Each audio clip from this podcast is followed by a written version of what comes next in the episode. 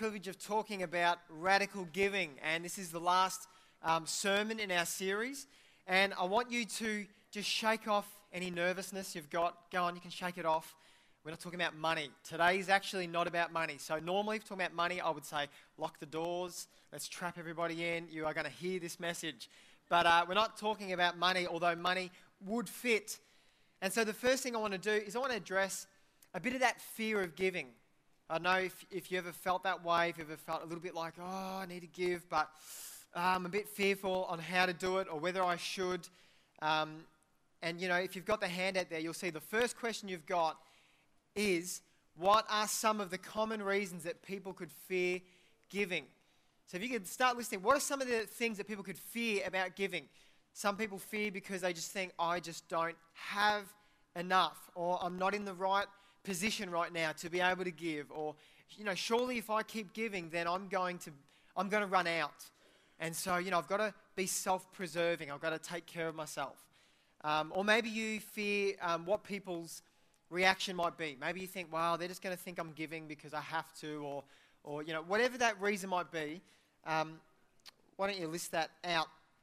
And i want to say i actually believe i've been studying this for some time now I actually believe wholeheartedly that giving is good for you. Did you know that? Giving is actually good for you. It really, really is. And you might not be with me yet. I hope to bring you there by the end of this message. But giving is very, very, very good for you. And I wanted to illustrate it this way.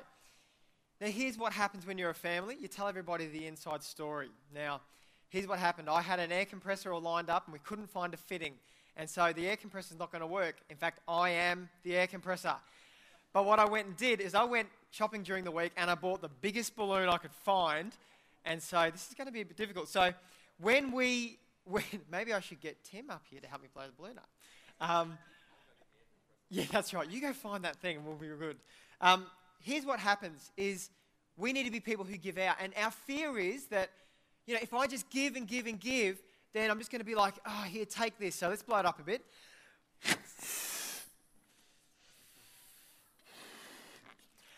struggling to breathe through my nose.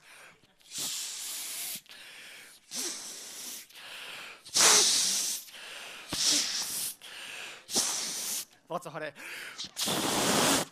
That's about as far as I'm going to get. I'm really going to pass out. All right, so, so hang on. You, you're going to have to put up with this because, wow, am I dizzy, I'll tell you what. So, when, when the colour comes back into the room, that would be really good. Trust me, I'm not doing that again. Pass out. So we, we feel like this. we we've, we've, been, we've received from God, we've got blessing in our life, and yes, that may be financial, it may be emotional, it may be, um, it may just be spiritual. The fact that we are Christians and we love God and we have been redeemed from our sins, that God accepts us as good and holy. We have been blessed. And then what we are talking about today is being radical givers. And so, out of that blessing, what do we do? We give. Now, maybe the gift that's in here is not the best gift, but let's give it anyway. So you can have all that hot air and uh, all that. This will be worse than the second service. Trust me, I'll be dry and won't be a good place in there. But there you go. So we give, and we're afraid to give because we think, I'm just going to run out and I'm going to give, and then we give again, and we, we get to this point, and then we feel like church comes up and they say, Come on, let's radically give. And you go, Okay, uh, come on, give. Yep, take, what about just this part of me? Or just give. And maybe you've walked in here today and that's how you feel. You feel like we're about to launch a capital campaign. We're, gonna, we're talking about giving, and as, as Christians, you're, you're meant to be going and being a blessing to people. And maybe you feel like this. Maybe you feel like I've got nothing more that I can give. And, and that's how we can feel at times. Maybe that's a fear of yours. I've got, to, I've got to have enough to give my family. I've got to have enough to give my loved ones. And so, what I see biblically is a rhythm between receiving and giving. And so, we were supposed to be people who received and then gave out of that blessing. Um, you actually see it in the Old Testament where the Israelites were under slavery. And while they were in slavery, it was basically give, give, give, give. And then after you've given and after you've gone and done everything you can, you could come back at night time and wait on the Egyptians' tables and give some more. And so this is how they lived. They lived in a time in the Old Testament where it was just give, give, give, give. But in the New Testament, it's not all about blessing.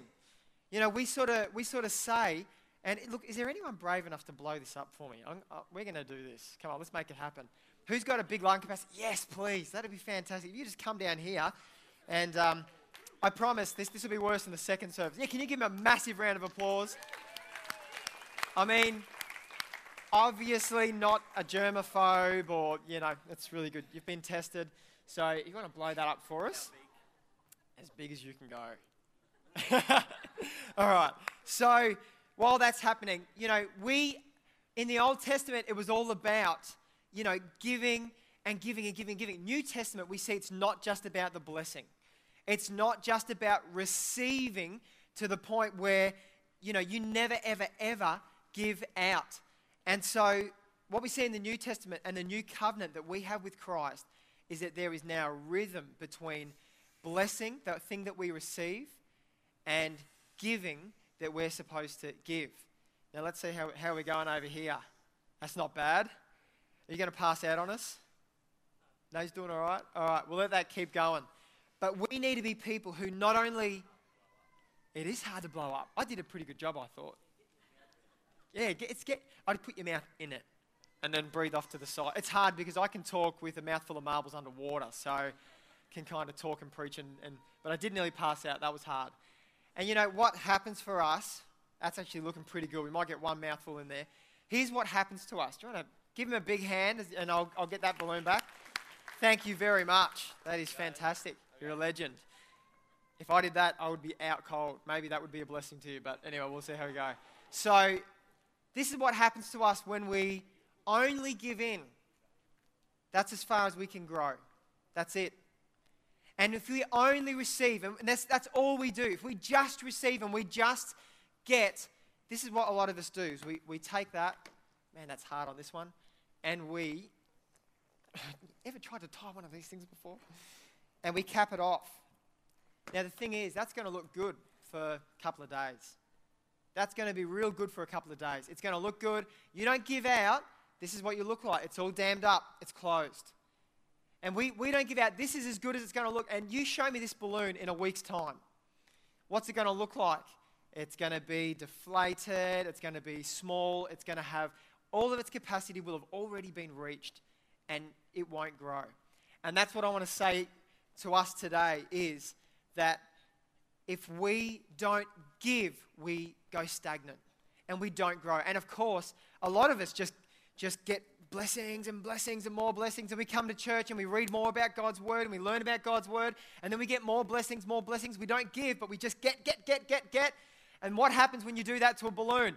It just goes bang! That's what happens. It explodes. And then it's ruined. And I believe there are a lot of ruined Christians because they don't give, they're not radical givers.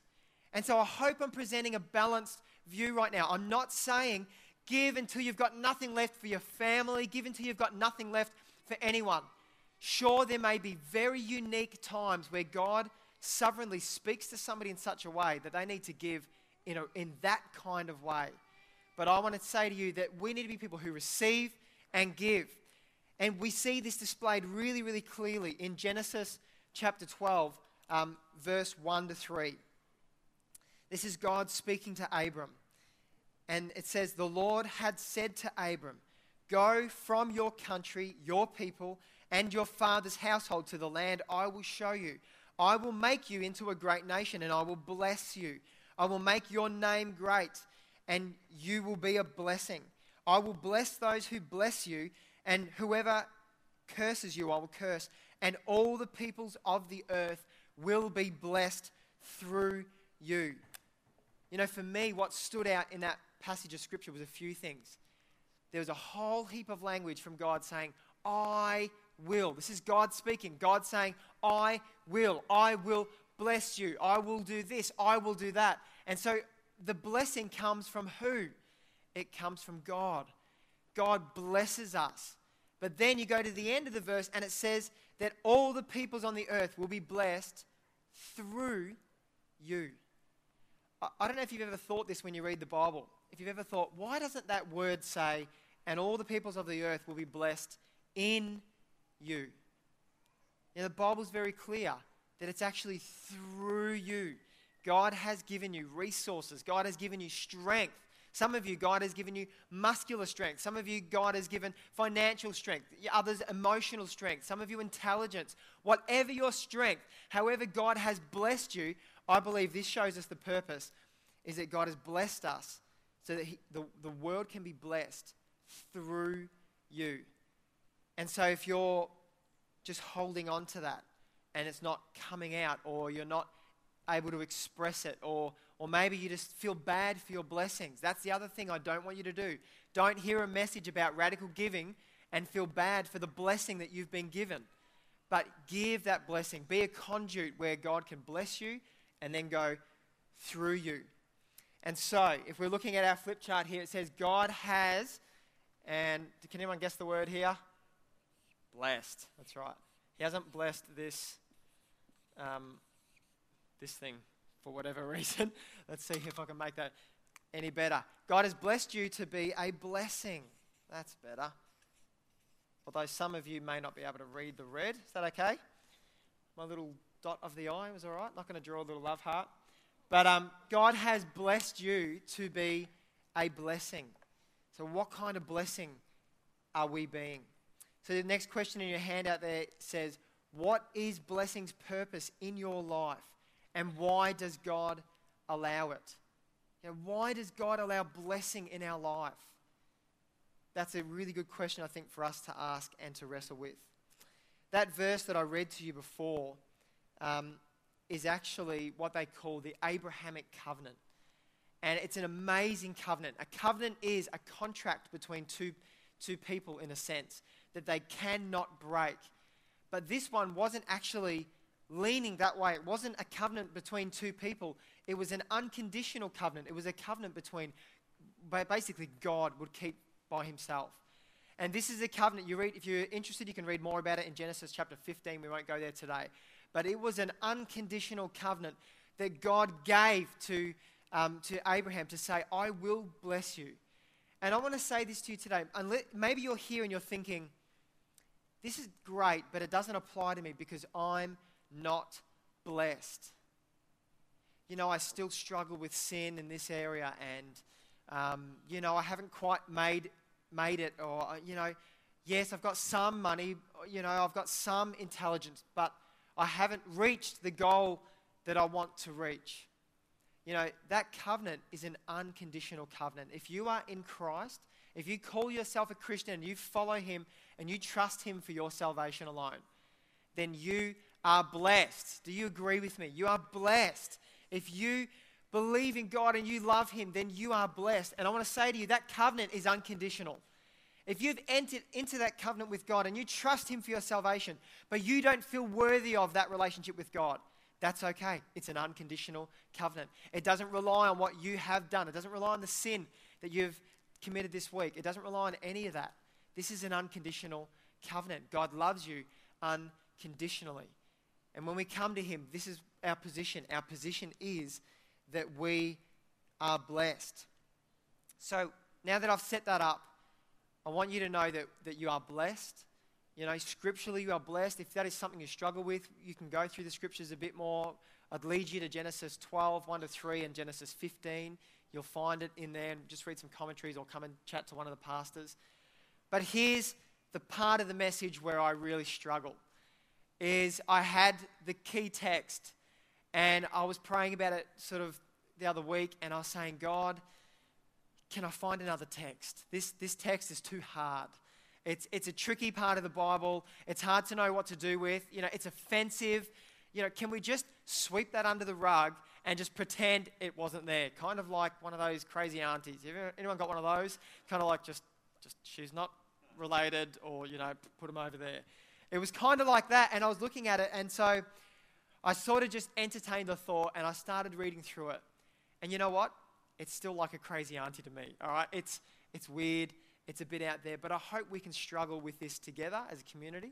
So we're going to start to work through this this morning, and uh, as I read it, you may find things that you go, you know what, that's, that's a little bit offensive, or that, where does that fit in line with Christianity? And I hope to get a little bit sort of a few of the answers anyway. So we're reading from Luke chapter 14, verse 26 through to 35. And this is Jesus speaking. It says, If anyone comes to me and does not hate father and mother, wife and children, brothers and sisters, yes, even their own life, such a person cannot be my disciple. And whoever does not carry their cross and follow me cannot be my disciple. Suppose one of you wants to build a tower. Won't you first sit down and estimate the cost to see if you have enough money to complete it? For if you lay the foundation and are not able to finish it, everyone who sees it will ridicule you, saying, This person began to build and wasn't able to finish. Or suppose a king is about to go to war against another king.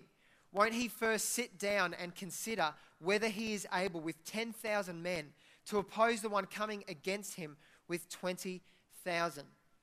If he is not able, he will send a delegation while the other is still a long way off and will ask for terms of peace. Now, this is the clincher. This is where he, he ties it all together. Don't think he's talking about two random topics. Jesus doesn't do that. He seems very scattered, but he's not. And this is where he ties it in. Those of you who do not give up everything you have cannot be my disciples. And I don't know about you, but I think that is quite a tough pill to swallow. If Jesus was here right now and he said that exact thing, I wonder how you'd feel. I wonder if Jesus was standing right here and he said, Unless you give up everything. I mean, maybe now some of you are going towards, Oh, hang on, but what about that thing? But that, that's, I like that thing. I'll give you the things I don't like, but I like that thing. And Jesus said, Well, if you're not willing to give up everything, you can't be my disciple. And many people walked away from Jesus. I, I, I can understand why. I'm preaching the message and I want to walk away. Trust me. This is what happens in our heart. Our heart wants to attach itself to things. But Jesus said, Unless you give me everything, then you can't be my disciple. And the next question in your sheet there says, Have we, have you ever really come to Jesus on his terms?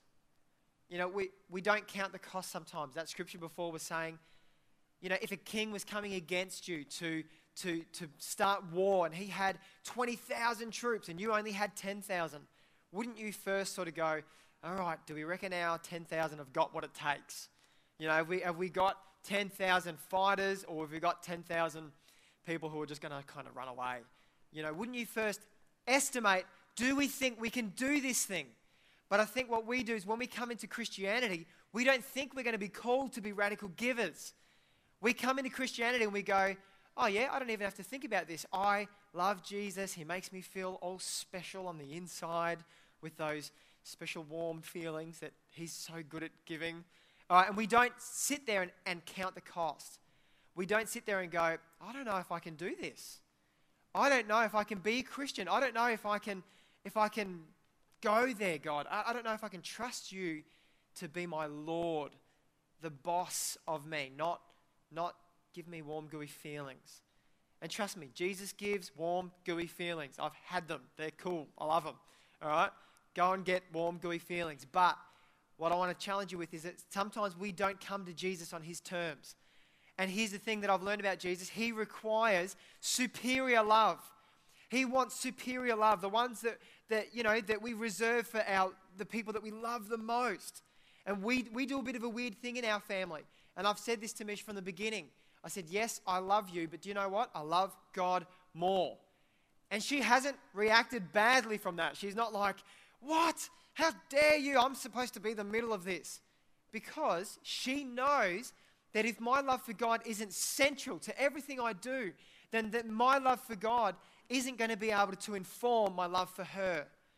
And there's so many people who don't love God in a superior way, and they're trying their hardest and their best to love their, their kids and to love their wife and to, to love all of these other people.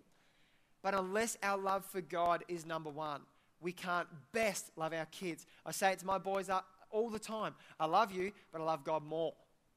Now, that's hard to do because a lot of us treat our kids as if they were God, and we give them superior love. And my boys stick the knife in me as well. And they go, Yeah, well, we love God more than you. He's our Father. Take that. And I'm like, oh, that's true. They do it to me all the time.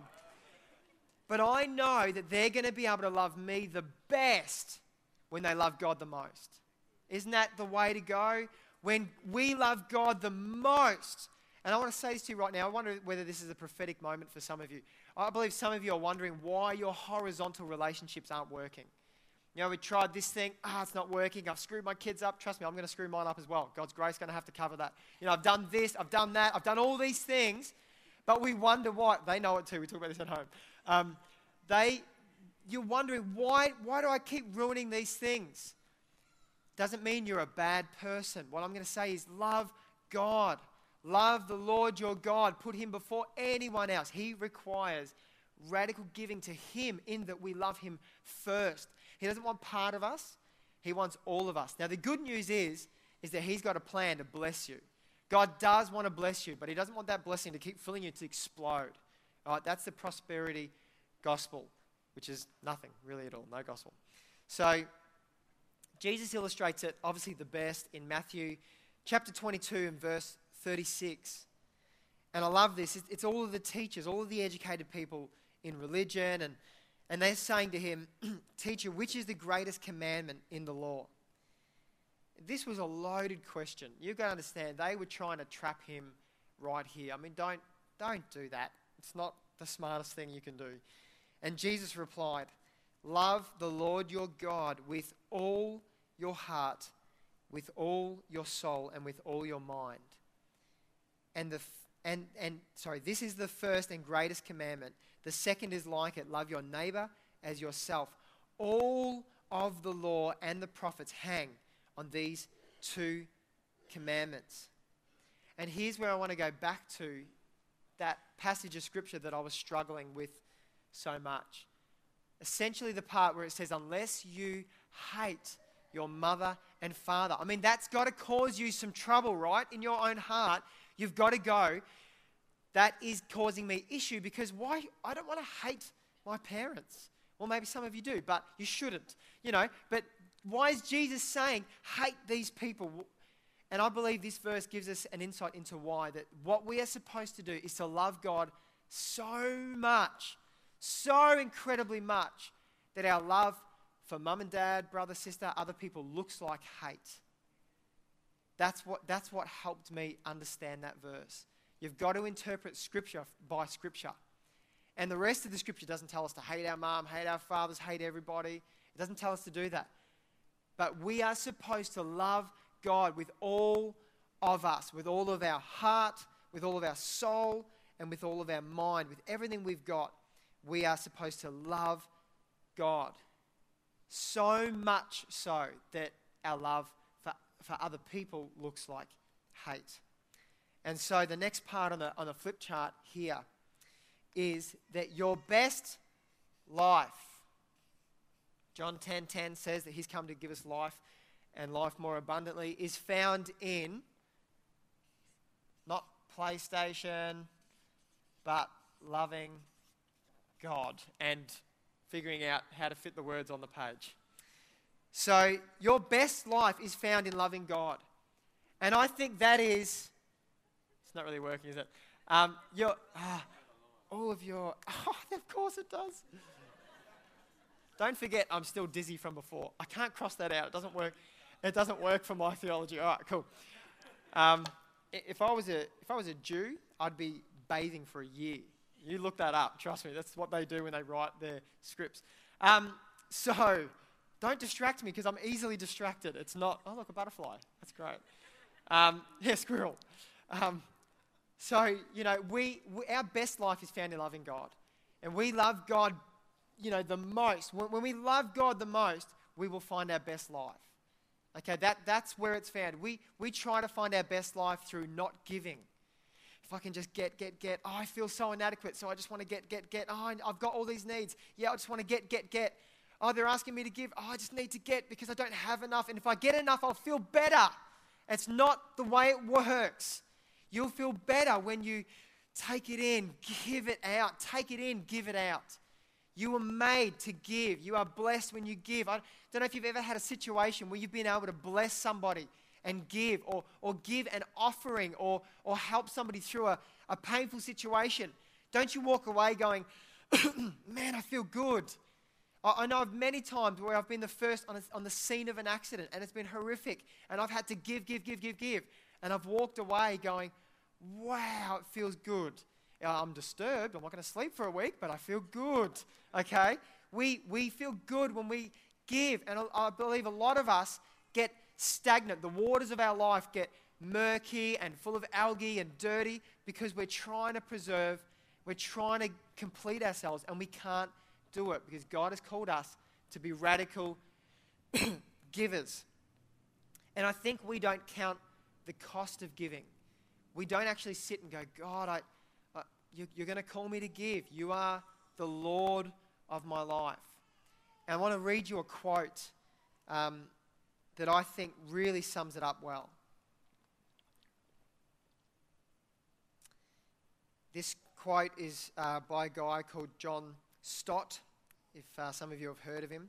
And uh, it's, it's a big quote. We'll go through it and then I'll cap on a few areas. It says, The Christian landscape is strewn with the wreckage of derelict, half built towers, the ruins of those who began to build and were unable to finish.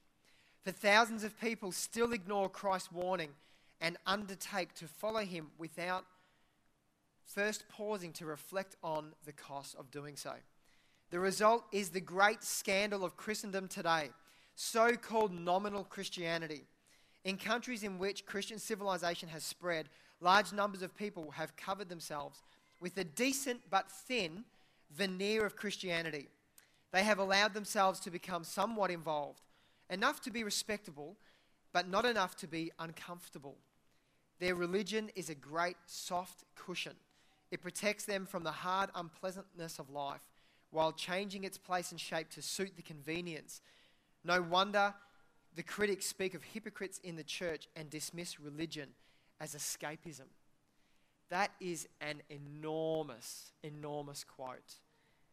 You know, the, the things that stuck out to me was he said, you, you look at Christianity and it looks like a whole bunch of um, half built towers. You know, are you a half built tower today? Because you didn't say, God, what does it cost to follow you? It says they were unable to finish. They didn't reflect on the cross, uh, on the on the cost. Um, nominal Christianity. You know, think about that nominal Christianity. The part that I loved the most was that their religion is a great soft cushion. You know, a soft cushion when you're really tired, you're like, ah, that's that warm, gooey Jesus feeling. It's kind of like, ah, oh, this is comfortable. Now, I wonder if your whole relationship with God is all about that soft cushion where it's just comfortable. And then you come to church and we talk about radical giving. You know, you, we need to be radical givers who are, who are radical, who consider the plight of the poor and the broken and the needy. You know, you, you heard Jess deliver so clearly and, and brilliantly about the fact that we need to be radical goers who go into the world and help people. And I hope you were stirred by that. We come to church and we hear about doing these great things, and then we, we go back to the door and we, we pick up our comfortable pillow and we sort of walk over here and we hug our pillow and we go to sleep. You know, that's what we think Christianity is, and we haven't counted the cost of being radical givers. And so the next one here is before you count, before you count, I'm going to have to look at my thing again. Before, before you build, you must count the cost.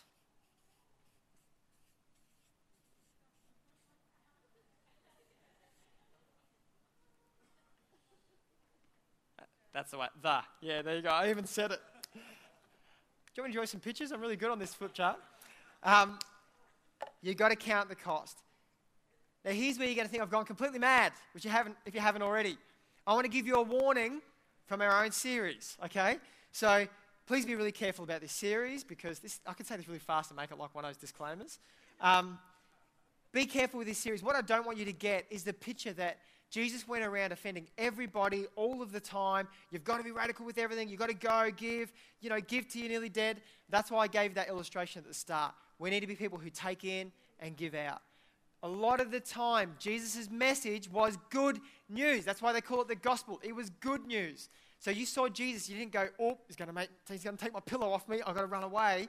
All right, Jesus would give you the pillow, probably take it away. Uh, that illustration is only going to have a certain lifespan. But you know, you've got to realize that what we don't want you to do is walk away from here with like a low level sense of guilt. Like, well, I'm not giving, and therefore God doesn't accept me. Um, that is not what we want you to do.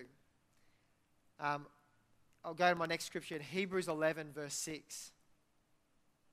says, Without faith, it is impossible to please God because anyone who comes to him must believe that he exists and that he rewards those who earnestly seek him.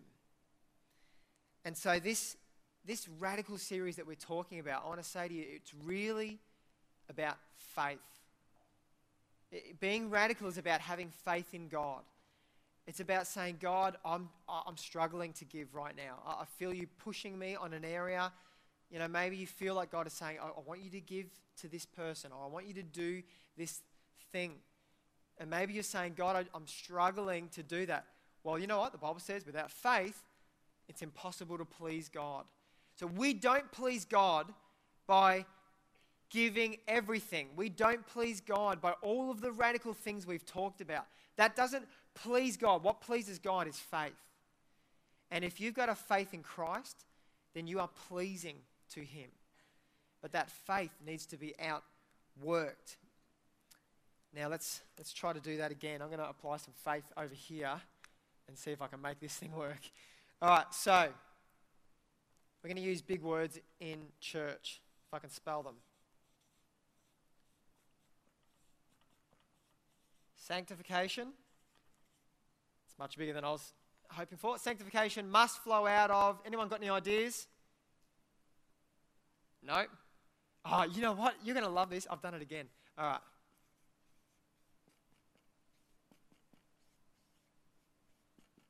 Actually, no, I've done that right. Sanctification must flow out of justification. Who just switched off right now? Hands up. Come on, be honest. We're family. Thank you. Thank you. Good. All right, let me explain it for three of you. The rest of you, geniuses and liars at the same time. So, sanctification must flow out of justification.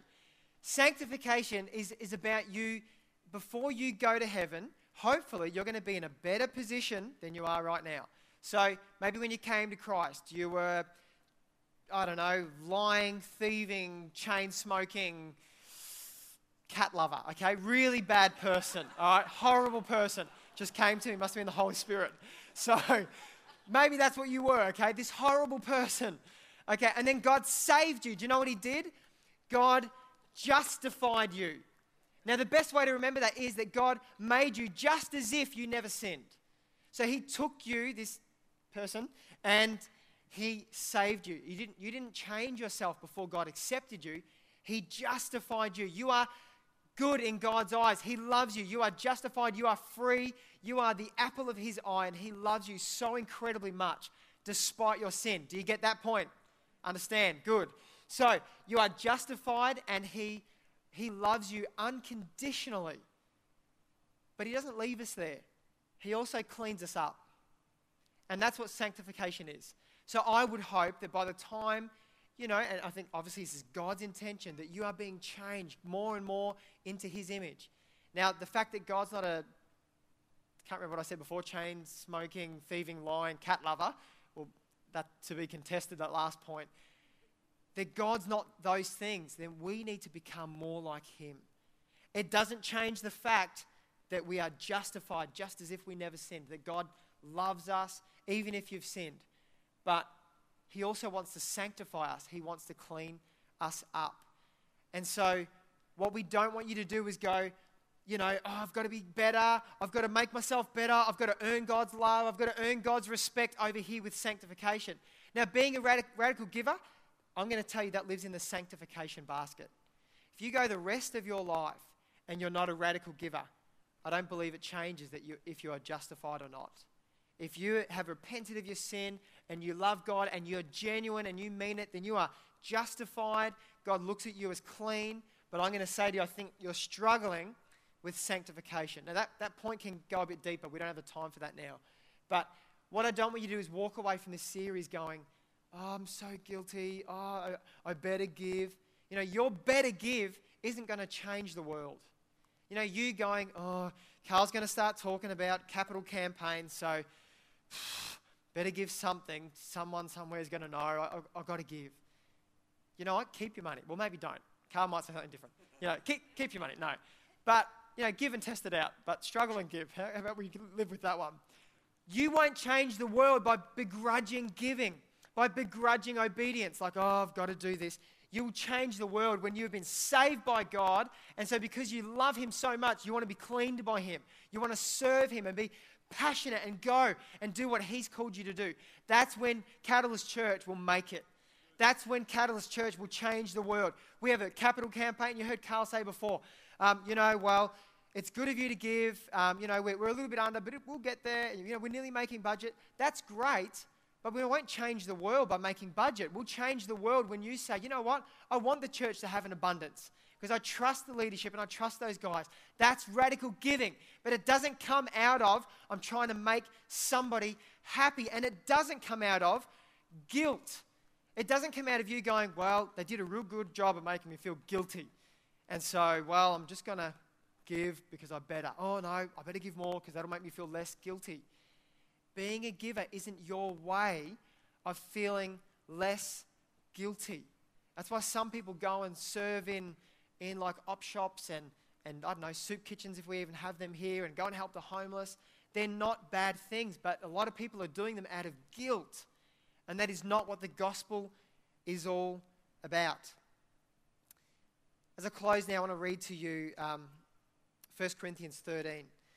Verse 3 says, If I give all I possess to the poor, and give over my body to hardship that I may boast, but do not have love, I gain nothing.